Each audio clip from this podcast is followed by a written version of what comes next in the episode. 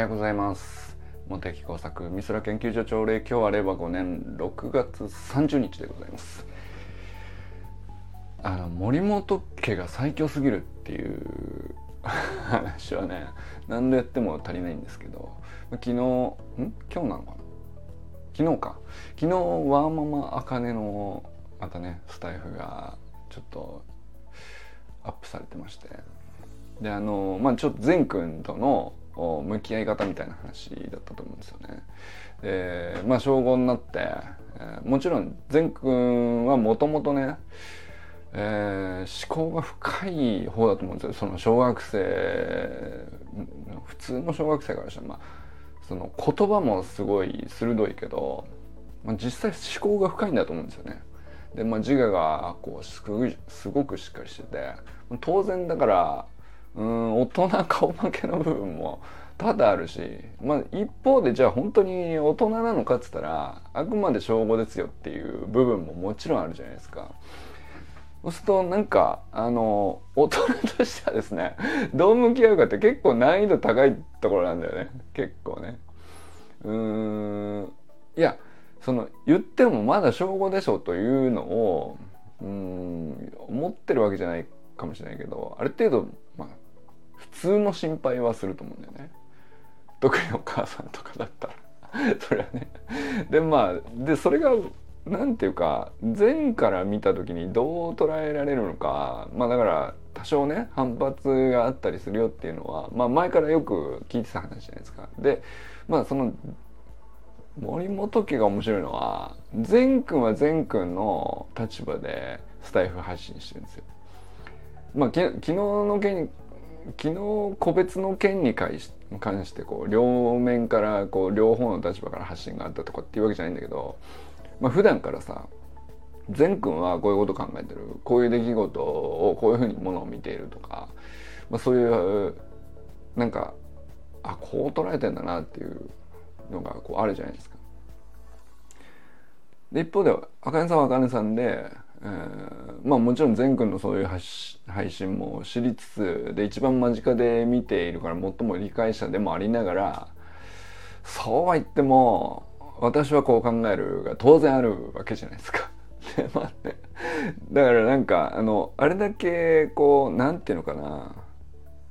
お互いに対するこう理解度の深い親子関係ってそうそうないと思うんですけどまあでもあの昨日のあかねさんみたいな話でそのなんていうのかな。はまあ反抗期言ったら反抗期って話なんですけど単純なこう反抗期だねっていうふうな今までの荒い解像度の話じゃなくてさ善は善でこういうふうに思考してんのかなとかこういうまあ体もどんどんでかくなってってやれることでどんどん増えてってで一方でエネルギーの消費量もでかくなるからさあのまあバランスの取り方がこうなんていうの今までと同じじゃなくなってくると思うんですよね。やっぱりその出力がでかくなるってことは燃費が悪くなるってことでもあるからその今までできてたことをこううまく処理できるとは限らないみたいな。今までだったら素直に受け止められてたものが素直に受け入れられる状況じゃないみたいなことがさであ多々あるんだと思うんですよね。そのバランスが、まあ、崩れる時が反抗期だと思うんだよね。なんていうか わかんないけど。その単純に何か言ったらそれに対してこう反発するとかっていうことをまあ表面上はね反抗期みたいな言い方をする気がするんですけど。それもそれでまあ表面的にはそうなんだけどまあだから多分親とか指導者とか、まあ、いろんな人にこう何かしらこう正論であるっていうかうんまあ今までだって普通に言ってきたし、うん、言われた方が本人のためみたいな。まあ一般的にこう言った方がいいこと伝えた方がいいこと、まあ、主張としてはおそらく基本的には正しいみたいな話なんだけど、うん、今までだったらこう普通に受け入れられてたようなことがあの反発せざるを得ない状況になっていくんだと思うんだよ。ね。なんていうかそれはその本人には理屈があるっていう話じゃなくて、えー、なんていうかな。あの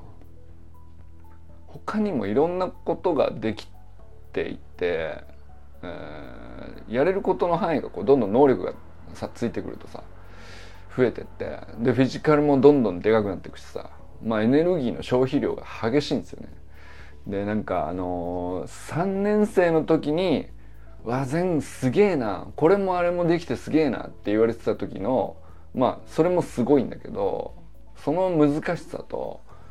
5年生になってさらにこう自我が芽生えてもっとこうなりたいとか欲求に従ってこう目指すものがあったりとか。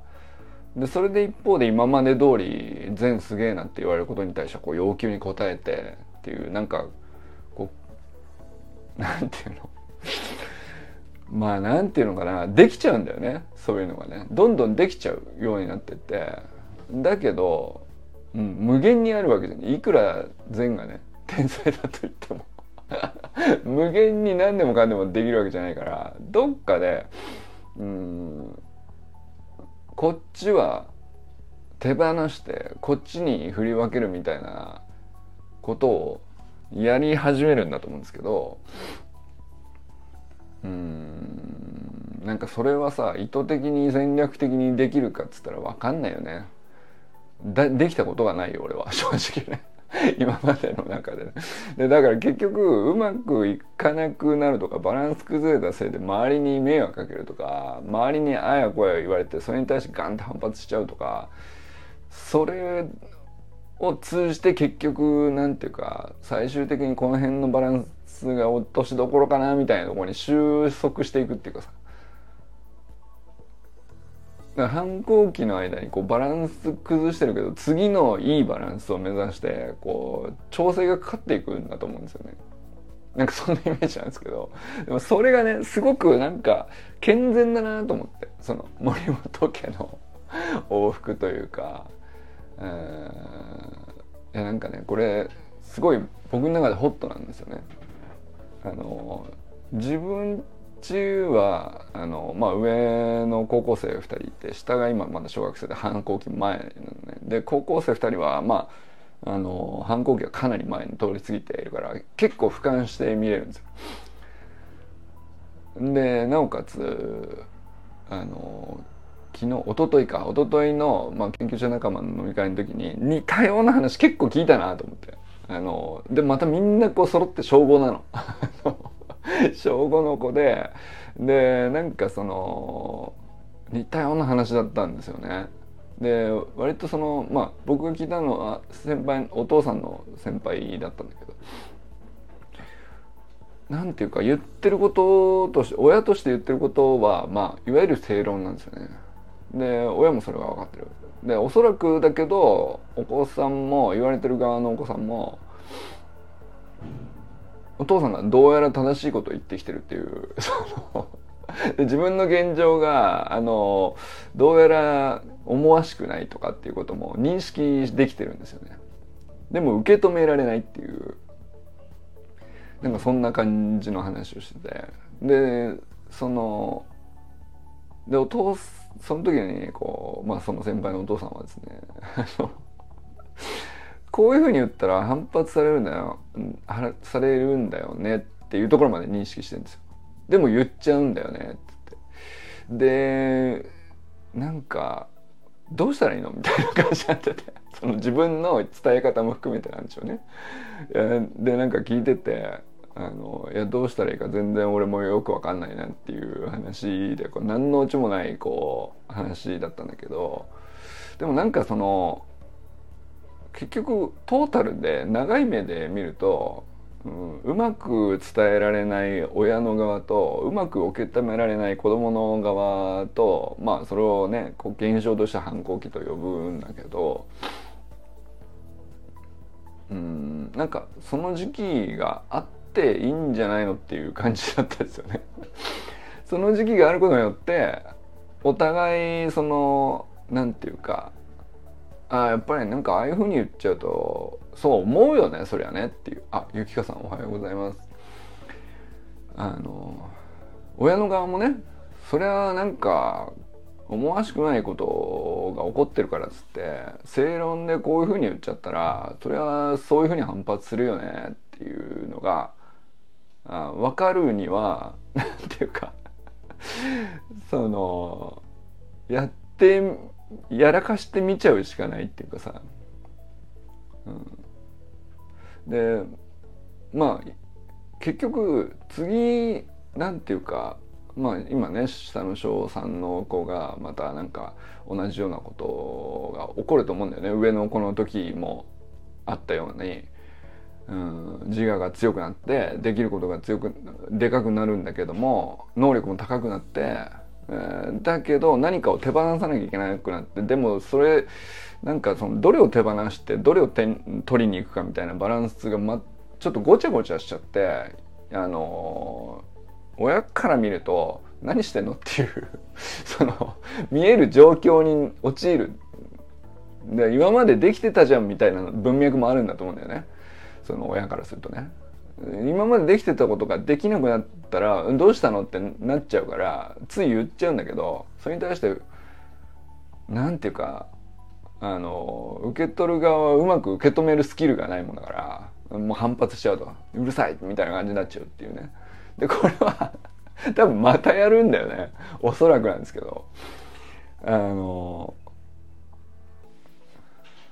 でまあでもその反発なんかあのうんいまいちなことを親に言われるでで自分もいまいちだと分かっていながら反発する以外の反応がでこう思いつけなくて結局そうしてしまうんでその現象としては反抗期と呼ばれるものになる。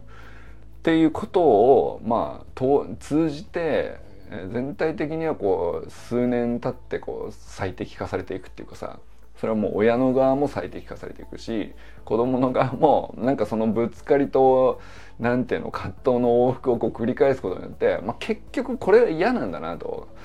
で本当はこっちの方がいいんだなとかっていうのをあの頭で考えて分かるんじゃなくて親とぶつかってとか腹立ってとかあの言い過ぎたなとか そのそういうのをなんていうか行動として繰り返すことによって結局落ち着くみたいなさなんかそこに対する調整をかけるためにはまあ親にとっても子供にとっても結局必要な時期なの期間というか調整期間というか、まあ、お互いエネルギー使うからもうなんか嫌な印象しかないんですけど多分ねその反抗する側の子供にとってもさ多分いい記憶にはならないですよね。で親だと別にそんなことそんな時期を嫌な時期を過ごしたくて言ってるわけじゃないけど言わざるを得ないみたいな感じになってて。でそのどうしたらいいのっつって永遠にこうみんな似たようなことに遭遇してるのに何ていうの？解がないっていうかさ。だから多分解がないんじゃなくてそれが正しいんじゃないかなっていうことを思ったんですよね。だからそれでいいんじゃないっていうそのうんまあお互いにとって結構しんどい時期っていうか不快な状態が長く続くからまあなんできれば避けたいんだけど多分避けないことの方が正しいんじゃないかと思ったりしたんだよね。これは分かんないですけど。でなんかあのと同時にねと同時にあのとは言ってもあのずっと嫌な思い引きずるとかあの親とはガンガンぶつかってとか子供になんかやたらと反抗されてモヤモヤするみたいなのがあの積み上がっていくとまあまあなコストだし相当なストレスにもなるからやっぱりそこに第三者としてこうどういう人が関わってるかは結構重要なところなんだろうなっていうね。なんかそんな感じですね。だから親だけで何とかしようとするっていうのも多分おそらく避けがたいことで。多分なんとかならない。大体もうぶつかるのが正解っていうところが解なんじゃないかなって。っていうね。なんかそのまあそのまさしくさとゆうきかさんもそのかけ子教室とかでよくあると思うんですよね。まあ、子供たち預かってると。うんまあ子供によってはねその親に対してこうすごい反抗期の子供もいると思うんですけど。でもその第三者のゆきかさんがあの何も言わず何があったかも聞かずただただ受け止めてくれるみたいな空間とか、まあ、時間がちょっとでも確保されてるだけで親の側もめちゃくちゃ楽なんだよね。で子供は子供でもちろんさあのとりあえずなんかあのモヤモヤ忘れてすっきりしてこうただただ走るみたいなさそういう時間になるからもうなんかあの話聞いてあげるとかそういうスキルももちろん高いからそれもすごく意味あると思うんですけどうんまあ何もなくてもそういう時間があるだけで多分ねめちゃくちゃこう効果が高いんだろうなというね気がしたりしましたね。なんかゆきかさんもなんかちょっとそういうお話されてたと思うんですけど。はいということで今日はねあのワーママ金のスタイフの話がすごい味がしたんで ちょっと広げてみたんですがこれはねあの僕あのあかねさんが特殊な話っていうのじゃなくてものすごいこうなんていうかみんなあるあるなんですよね。すっごいなんていうか中にはさあのうんなんだろうな、まあ、人の話聞くとか人との距離感とか親子関係とかめっちゃ勉強してる人もなるし全くそういうことを気にかけてない人でもなる。なんていうの し、えーと、全く勉強してなくてもならない時はならないみたいなさ。だからその知識とかがあんまり関係なく反抗期に関してはなんか解がないなっていう感じしたんですよね。こうもう延々と同じ話聞く。いろんなこうパパ友ママ友からあの、まあ、業種もさ研究者仲間のパパ友ママ友いれば、まあ、全然その違う業種の人もだからなんかその傾向がないんですよ。大体でもな、まあ、小5ぐらいから始まりますよね中2中3ぐらいまで行くのかな。まあでもで、まあ、うちも例外なくありましたしで僕自身も例外なくなんか当たり前のようなこう絵に描いたようなベタなねあの 俺何なんていうかそんな悪いこと言ったかなっていう感じのところで、えー、すんげえガツンと反発されたりとか。うん。でまあなんかそれにさ対してさこう自分自身がこううまく結局言えてねえんだなみたいな。なんかこうしたらうまくいくんじゃないかみたいなことをこう散々やっても結局進歩しなかったっていうか。だからまあまたこう今下のね小3の女の子がいるけどまあいずれ同じようなことになるんだろうなとか思ったり そのだからこれは進歩がないんじゃなくてそれは起こるべきだから起こるのであってでお互いにとって必要なんじゃないかなっていうそのうんまあ人間関係上なんていうか相手はさすごく劇的に進化していく途上にあるわけじゃないですか。できなかったことがどんどんできるようになってで持ってたこうエネルギーの量もどんどん増えてってだけど一方ではあの興味関心もどんどん変わっていくから価値観も変わっていくし、まあ、自我とかもそうだけどうんでまあ僕とはこう僕も僕なりにちょっとずつこうアップデートしようとは努力するけどやっぱりスピードが全然違うんだよねなんか変わるスピードが。向こうの変わるスピードの方が圧倒的に速くてこっちはこっちでさなんかほとんどこう変わり映えのない価値観とか知識量とかうん世界の見え見方とか捉え方みたいなのが全然変わり映えのない相手に見えてると思うんだよね子供の側から見たらさ。そしたらなんかその変化速度の違う者同士ってさどっかで必ずねその ぶつかるよねっていうね。まあ近くにいればの話ですけど。距離置いてればまだねそのある程度平和も保たれるかもしれないけど。と思ったりしたかな。まあすごい味のするスタイフの放送だったなと思ったりしました。森本家は最強すぎるっていうのが僕が言いたいことです。はい。ということで、えー、砂塚森田さんおはようございます。森本あかねさん全国各おはようございます。そしてねレハリーイベントがねなんかついに実現みたいな話をされてもうおめでとうございますですね。まあだからあかねさんの最近のなんていうかあのだから茜さん自身の進化もあるんだと思うんです。だから今までと違うお母さんになってるっていうのもあるんじゃないですかね。全空からしたらね。あのあかねさん自身が進化してるからあかねさん自身にとってはあかねさんの進化は自分にとって良い良いことだと思う方向に行ってるからそれで全然いいんだけど多分なんかその他の人から見てより近い人であればあるほどちょっとした進化とか変化とかに対して必ずしも全部いいと捉えてるかどうかは別の問題だったりするじゃないですか。いやなんか例えば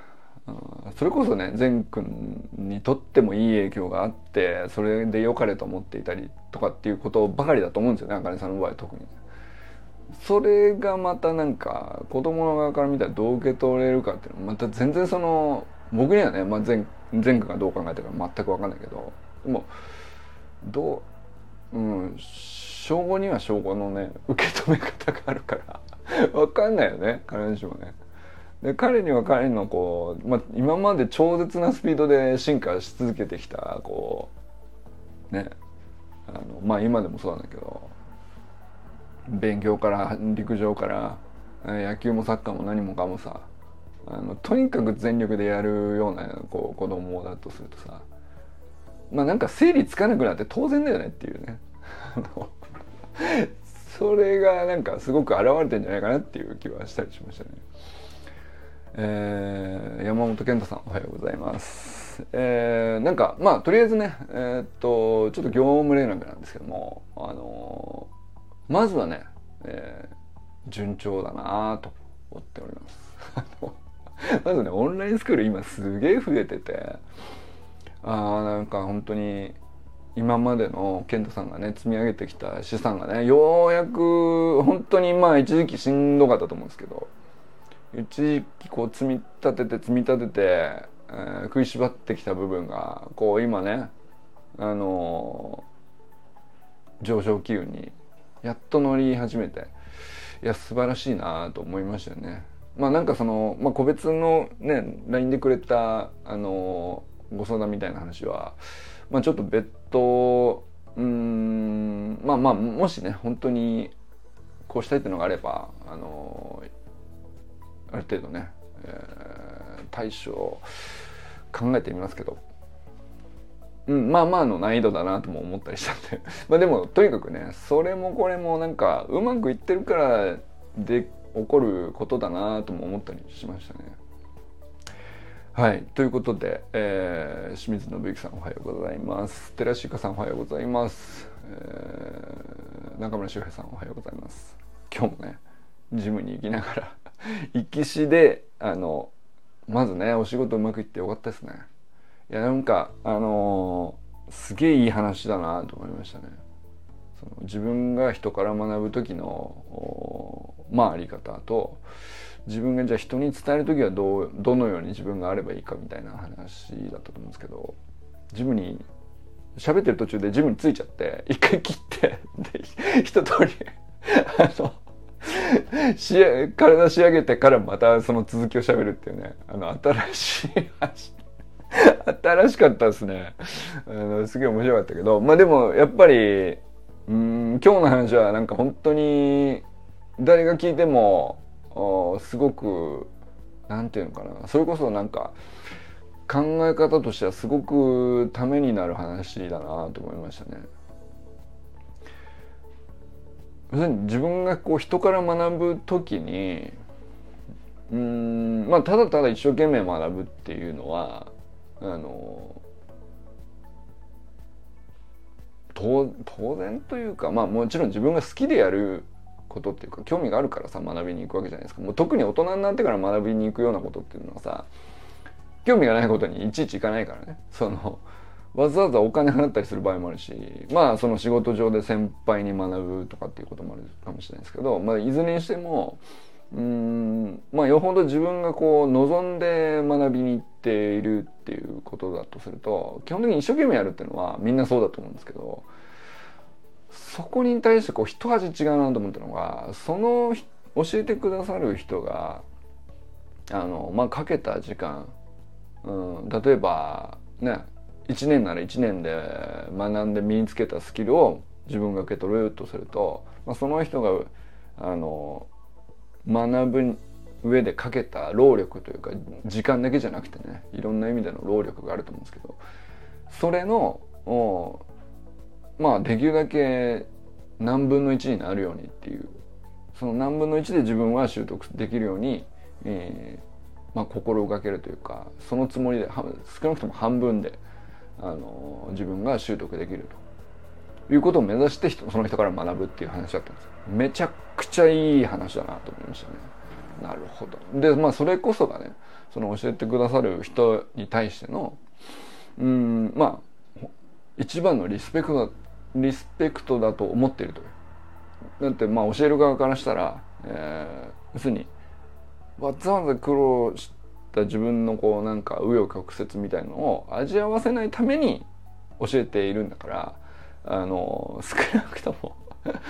あのできるだけ短く同じことを学んでくれたらまあその仲間全体としてはさ一歩こう進化するわけじゃないですか。あのそれも本当は的を得てるなと思いましたね。だそでもその教わる側が必ずしもそういうふうにいつもいつもねそういうあり方で学ぼうとしているかって言ったらいやなんかこうまああの人も1年かかったんだったら自分も1年かかっていいんだよねってどっかで思ってる ところがねあのああそういえばあるかもしれないなと思いましたね。でもまあその逆にそれはあのせっかくその人が先人の知恵としてあの、まあ、人柱としてさ先にあのまあ1年かけたんだったらあのその人よりは短くなるようにしなかったら人類としての進化ではないじゃないかっていうね、えー、まあ大きく言えばですけど。でも人類として進化したなって実感させてあげることが一番の方針だと思うんですよ。その指導者側に対しては。あのまあ、教える側に対してさ教えた側はまあ教えてよかったなと。この人が同じ苦労しなくて済んでで同じこうスキルを身につけたり同じ考え方を身につけたり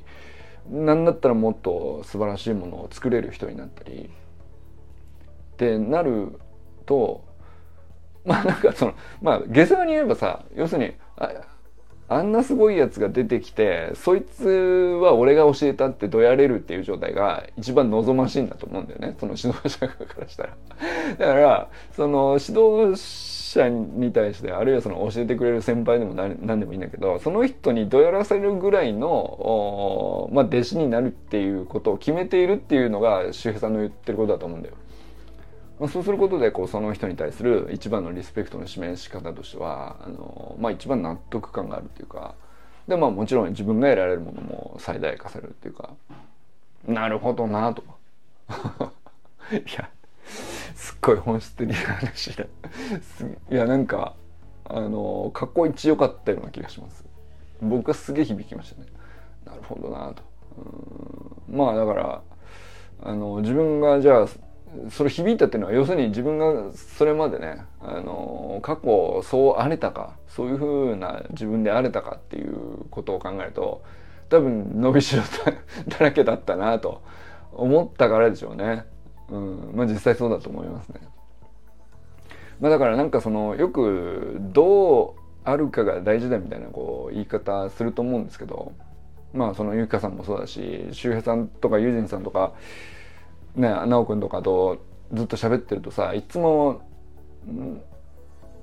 まあスキルも大事だけど人としてどうあるかが大事だみたいなことを言う言うじゃないですか。でまああり方ってさあのー、すごい抽象的な言葉なんであの、なんとなくこう腑に落ちかけるんだけどあり方って何っていつもなるわけよ。まあでもね俺はちょっとこう今日の周平さんの話聞いてて、まあ、どういう人になるのがかっこいいと思っているかみたいなことだなと思ったんですよね。あそういうふうに生きている人がかっこいいなって思うっていうのが結局自分の在り方と自然に重なってくるっていうかまあだからそれを生き方と言ったり生き様と言ったりするのかもしれないですけどまあよりなんかこうなんていうか大衆的なあのまあピンとくる言葉としてはあかっこええなって思う状態。ですよね。まあ僕で言ったらとにかく一日の起きてる時間の中でできるだけ笑ってる時間が長い人が俺はかっこいいと思ってるっていうね あのその憧れがあるんですよ。で笑ってる時間が少なくなりあの笑ってられない状況を作まあだからその周りにさ良くないことだってたくさん起こるじゃないですか。で自分にとってこう不快なことだってたくさん起こるんですよ。だけどそんな時はもう当然笑えないんだけどもあのそこからいかに自分ごとの自分の責任にして全てをこう受け止めてそこで回復して何とかしていくっていうのが早ければ早いほど一日の中で笑ってられる時間が長くなるっていう話だと思っているからあの笑ってる時間が長ければ長いほどその人は俺はかっこいいと思ってるっていうなんかそんな感じなんですね。だからなんかその、まあ、僕があかっこいいなっていうので例えばキングコングの西野昭弘とかもかっこいいなって思うんですよね。超ド級のピンチとか訪れても常に笑っているっていうね。あの、まあ、あるいはその超度級の損害を浴びせかけられても、まあ、やそのバリ雑言からヤジからあの大炎上から何から何までもう様々 大波が押し寄せてきても全部あの興味深いこととしてでなおかつ相手を悪者にせず自分ごとの自分の責任としてどどういうふうにエンタメに変えていくかみたいなことに徹してるんですよね。まあ、それかっこいいよね俺の中では。一番かっこいい状態ですねそれがね。まあなんかでもまあ別にそのだからっつって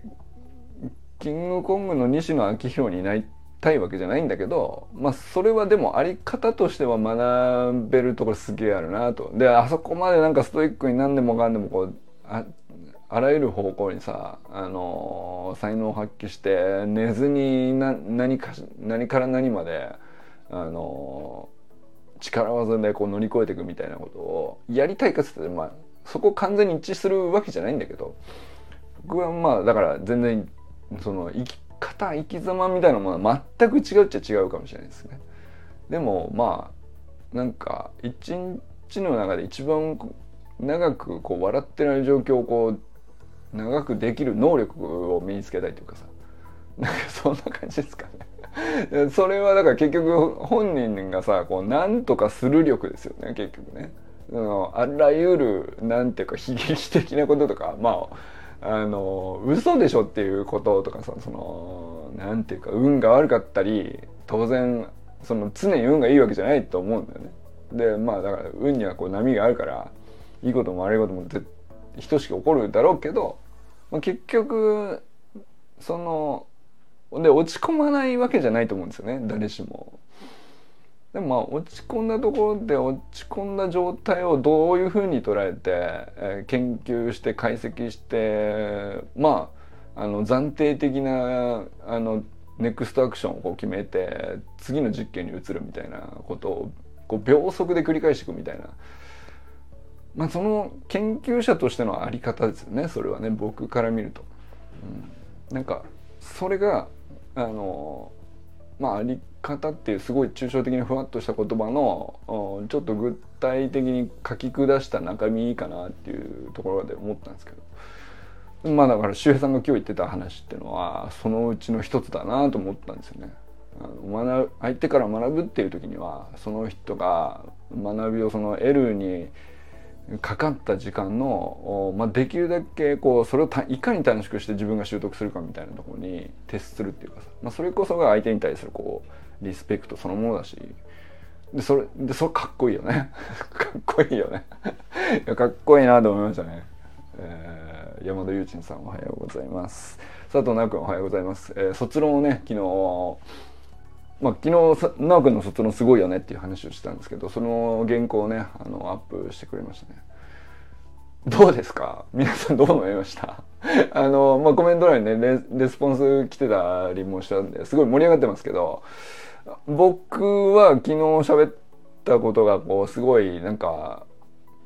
あの別な視点で清水さんには清水さんで届いてるんだなと思ったりしましたし周平さんは周平さんで別な受け取り方をしたんだなとも思ったしでもどっちにしてもすごくあのいい叩き台ですよね。あの発射台としてはもう最高のものじゃないですか。でまあこの発射台の上にどんなロケット積むか。でロケットにどんなエンジン積むか、えー、まあそんなところがこれからプロセスとして見れると思ってすげえワクワクしますよね。なんかいい卒論なんじゃねえかなっていう気はしました。こう土台としてはもう最高だなと思いましたね、えー、小山さんおはようございます。矢部ゆきかさんおはようございます。今日もありがとうございます。あのー、ゆきかさんのね、まあ、かけっこ教室の話っていうのは僕まだ現場にね、あの直接お伺いしたことがないんでわからないんですけど、まあ、ストリーズとかあの日々の発信とかで見てる限りはさやっぱりさその卒業かなってまあ一回はこう辞めることになったはずの子がもうどうしても行きたいから結局何とかして他のまあ塾かサッカーか分かんないけどその他のいろいろな諸々の事情をこう何とかしてどうしても行きたいからやっぱり続けるみたいな話っていうのはうーんなんていうかあのちょっとやそっとのことじゃないと思うんだよね あの運がいいとも言われるかもしれないけどやっぱりよほどのことじゃなかったらさあの起こらないことですよね。うん、でもまあその事実にねだから普段こうゆきかさんがどういうふうに接してるとかどういうふうに運営してるとか、まあ、チームビルディングのスキルであったりマネジメントスキルであったり、えー、まあいろんなものがね現場に行ったら見えると思うんだけどもうなんか個々の、うん、こういうここういうやり方をしてるとか個々の、うん、こういうシステムにしてるとかあまあこういうチームとして出来上がっているからこそ、まあ、次はこういうことが目指せるみたいなさ、まあ、そういう項目も人いっぱいあると思うんですよ見どころが。あの現場に行ったら。だけどまあなんかあの出来事だけでも集約されてんなっていうか凝縮されてんなと思いましたよね。あのすげえなと思った。あのそんなにいやはじ俺初めて聞いたかなああいう話ってね。まあでもね要するにそれが結局あり方の一つですよねあり方って何なのっつったらふわっとしてて抽象的だけど結局そういうことが起こるようなあのまあリーダーであるということがあの全てだと思いますよね。あり方は結局その結果として周りの人がどのように育っていくかとかどのように、えー、そこで、えー、過ごすかとかそういうところにこう鏡としては映って自分の在り方が結局周りの人がどのように動けているかとか力を引き出せているかとかそういうところにこう映し出されるんだろうなと思ったりしましたね。はいということで、えー、今日は皆様どうなったと笑いますでしょうか？今日も良き一日をお過ごしください。ゆきかさんありがとうございます。Thank you.